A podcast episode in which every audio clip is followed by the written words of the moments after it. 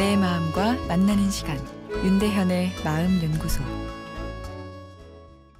오늘은 청취자께서 어, 보내오신 사연인데요.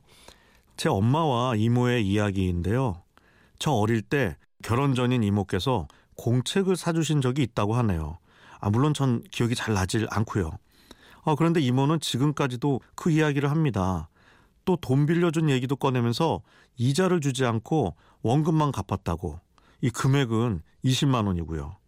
지난 얘기를 자꾸 꺼내시니 두 분 감정도 좋지 않습니다. 저희가 어릴 때 형편이 많이 어려워 베풀지 못해서 어, 이모가 많이 서운하신 것 같기도 하고요. 하지만 학교 다닐 때 용돈 몇 번 받은 게 전부인 것 같은데 도대체 어떤 마음의 상처가 있길래 자꾸 옛 이야기를 꺼내시는 걸까요? 다른 서운한 걸 저렇게 표현하시는 걸까요? 과거 기억이라는 것이 내 감정 상태에 따라 새로운 색깔로 덧 입혀지고 경우에 따라서는 나도 모르는 사이에 편집이 일어나 완전히 다른 느낌의 기억으로 재생되기도 합니다.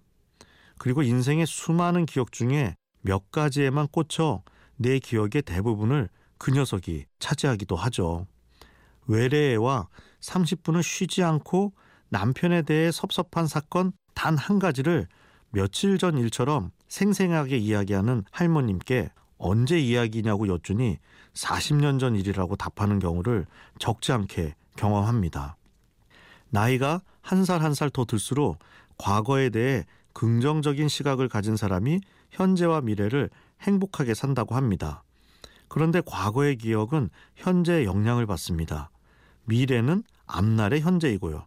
즉, 우리가 지금 살고 있는 현재에서 긍정적인 에너지를 많이 당길 수 있을 때 과거도 예쁘게 채색되고 어, 그래서 현재가 더 좋아지고 현재는 미래의 과거이니 결국 미래도 행복할 가능성이 많아지는 것이죠.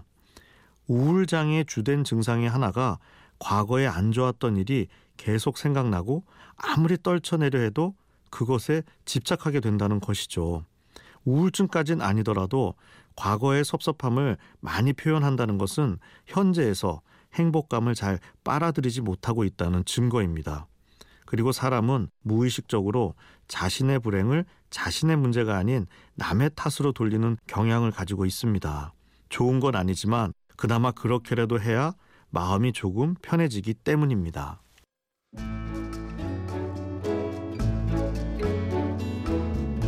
윤대현의 마음연구소 지금까지 정신건강의학과 전문의 윤대현 교수였습니다.